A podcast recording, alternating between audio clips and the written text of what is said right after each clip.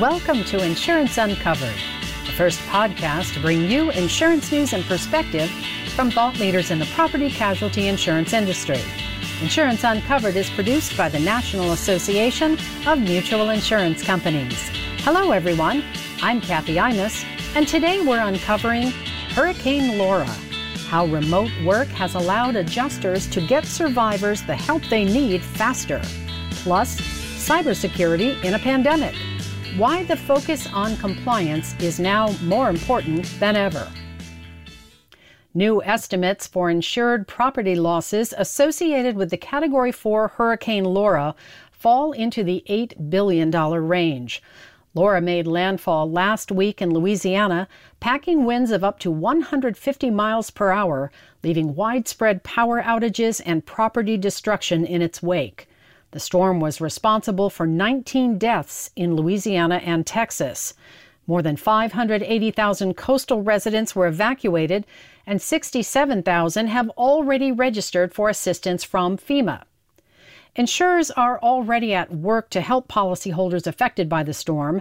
National Flood Service Director of Government Relations, Cynthia DiVincenti, says remote adjusting has become critical during the pandemic.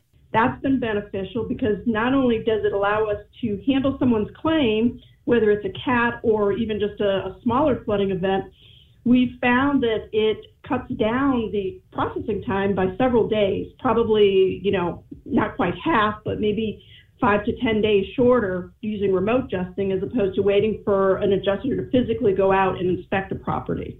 But basically, while the adjuster's on the phone or the smartphone, they are actually able to, when the policyholder is showing them something, they're able to snap a photo of it and build that into their claim file. So as they're writing the claim, they have the measurements, they have the photographs of the damaged property, and can build their estimate just from that information.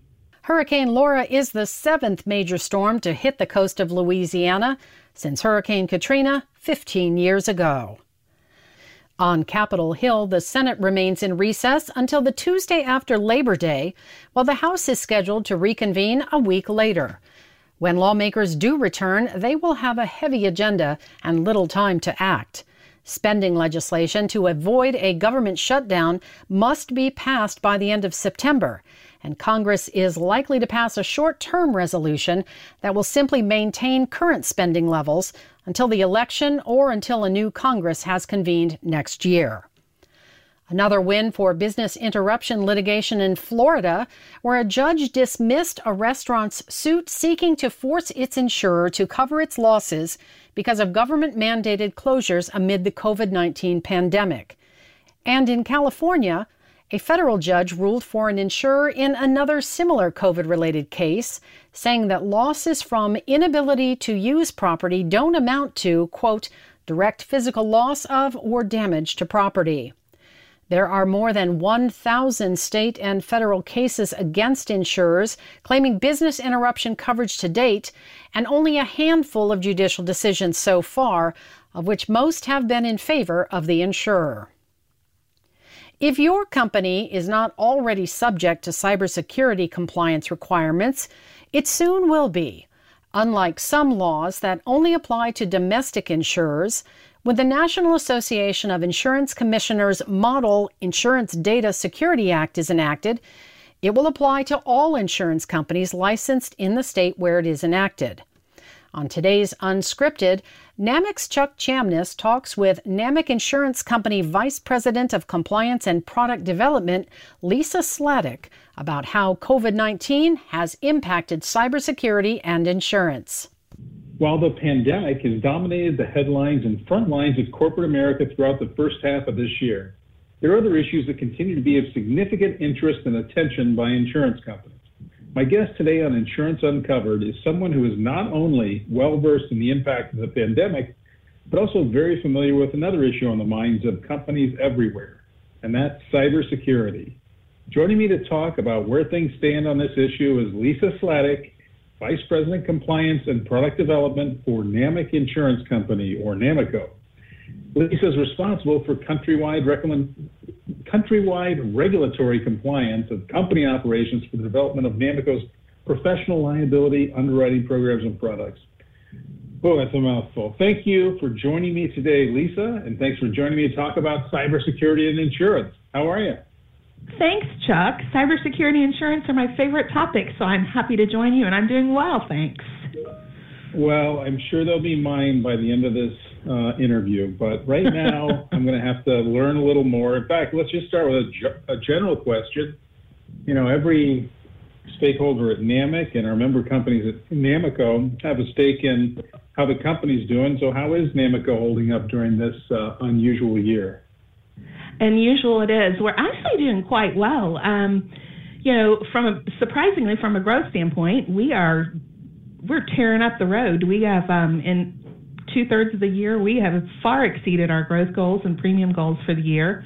Um, it's been tough. I mean, I won't I won't um, mince words. It's been hard on everybody, and the sense of teamwork has probably been the biggest challenge. But frankly, frankly, we have um, a really sound group of folks around here that work closely together. So that piece is that piece is doing all right. Um, we're fortunate that I probably wouldn't have said this to you three years ago, but um, we weren't um, ready for cybersecurity when New York rolled out their regulations, but it put us in a position when we had to send all the folks to work from home that we had a, a very sound infrastructure that let us um, get things done a little more quickly with the, the pandemic work from home directives.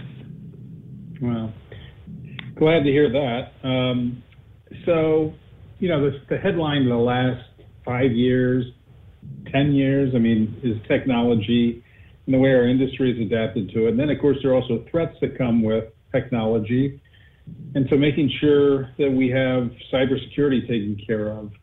Uh, how is that being um, viewed, you know, even in light of, of this pandemic year? It's absolutely more important than ever. Um, I know, you know, priorities and resources have had to shift in IT, but you know, there's just I've I, I keep on top of what's going on in the industry. And, you know, I read something the other day that over half of businesses have experienced a cyber scare since the COVID lockdown. And the FBI reports that cyber attack complaints are up some wild number like 4,000 a day or a 400% increase over pre coronavirus rates. So, you know, ransomware and email fraud are continue to be top cyber threats. And, and actually, what we've seen is the phishing attacks via email are up probably around 50% since we've shifted to a remote workforce. So, the folks in IT and making sure we continue to comply with all those regulations and make sure that we stay operational have definitely got their hands full. Those hackers are still hacking. Well, one of the great things about you and your role is, uh, you know, you're a practitioner as a NAMICO uh, staff person. You also keep um, finger in the regulatory space, working with our compliance team and our policy team. But can you give us a sense of what's going on uh, in the cyber uh, security space? Um, you know, at the NAIC or at the regulatory uh, level generally? And did the pandemic prompt any regulatory changes to address those threats that you already mentioned around cybersecurity? Let me see if I can get these one at a time. So we continue to see states adopt the NAIC Model Act. Um, 11 states have already done so last count, and I think we've got about six states considering legislation um, upcoming. Regardless of where insurers are required to comply with, you know, a minimum companies really need to consider the commonalities of those regs and consider them both um, as best practices most of what we've been seeing at the state level has been with departments departments of insurance related to pandemic orders and directives geared toward premium payments, licensing, and negotiating remote work. Um, New York specifically did offer some guidance, um, strongly suggesting insurers provide additional safeguards to combat hacking. Um, I think they specifically listed multi-factor authentication as something we all need to have in place to kind of stop the enemies at the gates. Um, and I'm sure, or I shouldn't say I'm sure, I fully expect we'll start to see more legislative changes as a result of what, what's really actually happened throughout the pandemic. On further down the road, the actual regulatory changes are a little more slow to happen than the directives and orders we see out of the DOIs. Well, given that many companies have shifted, in fact, pretty much all have shifted to a work from home a remote environment, and NAMICO is certainly among them, and NAMIC. Um, how's that impacted cybersecurity and, and perhaps also you could address privacy issues? Um, communicating securely surely does look much different now than it did six months ago. From employees utilizing home computers to the proliferation of video conferencing for folks to stay connected has changed things completely for our IT staff. I mean, we always have to remember as an insurer, our data is an asset. You know, we have a responsibility to protect that information. Um, information security policies in place um, are an operational necessity.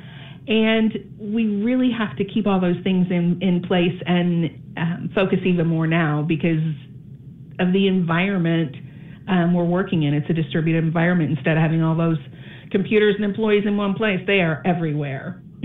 um, privacy, privacy and cybersecurity. That's um, two sides of the coin. Cybersecurity is actually protecting our consumer information, our policyholder information where privacy is is more focused towards what we do with the information when we have it. Do we sell it? Do we disclose it? And giving those privacy is is focused on the rights of the consumers, whether it's CCPA in California that was recently uh, affected, or what's been going on in the EU with GDPR. Privacy is is probably the next frontier in my mind. Cybersecurity is going to continue um, based on the NAIC model. It'll evolve. Um, but I think privacy is the, the next evolution that we'll see in how we handle information. Right now, we've been focused on protecting it. The next the next piece will be how we how we use that information. So, last question is we're almost out of time, but uh, you know, what do you see on the horizon for cybersecurity, and what's NAMICO doing uh, from a product standpoint? I know cyber coverage has been one of the fastest growing lines in the property casualty insurance world. Uh, so maybe you can address those two things as uh, part of our last question. Absolutely. So, on the horizon for cybersecurity, I think we're going to see enforcement ramp up. Um, there have been a couple of things I've noticed in the past month. One was a, a million dollar fine for failing to encrypt a device used for work. Um, and I think they were beyond that cited for not having an inventory of, of the devices being used. They weren't um, protecting the third party arrangements. So, all those things that are part of a sound information security policy um, were not being complied with and effectively cost them quite a lot of money. Um, New York Department of Financial Services issued their first enforcement action in July. Um, it was against a company for exposing about 100, 850 million records and their potential fine is about a thousand per violation. So that's kind of scary stuff. Um, cybersecurity policies, to me, are just an essential, essential part of, of good business these days. Uh, NAMICO does have a new cybersecurity product. It's very robust, cutting edge. I like to take pride and then I'm responsible for product development in knowing that we provide products that are tailored for our member companies and give them the protection they need, it's absolutely worth the investment when you consider the costs of fines and breaches and ransom.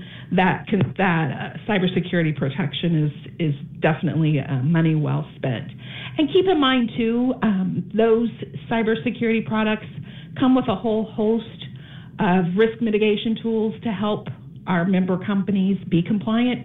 And the NAMIC Cybersecurity Resource Center is out there that provides a lot of informational and educational guides. So, whatever's going on in the cybersecurity world, one way or another, we're here to help in some capacity for all of our members. Well, that's all the time we have, Lisa. Thank you so much for uh, sharing with our listeners both uh, elements of your job description, both the compliance and the product development uh, with NAMIC Insurance Company. It's been a great uh, interview and appreciate your time. Thank you very much. And that's a wrap for this episode of Insurance Uncovered. We'll be back again on September 16th with more insurance news and interviews. Remember, if you have a topic or issue you'd like us to uncover, don't hesitate to let us know.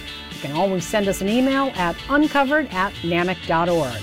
Until next time, I'm Kathy Imus. I hope you have a great day.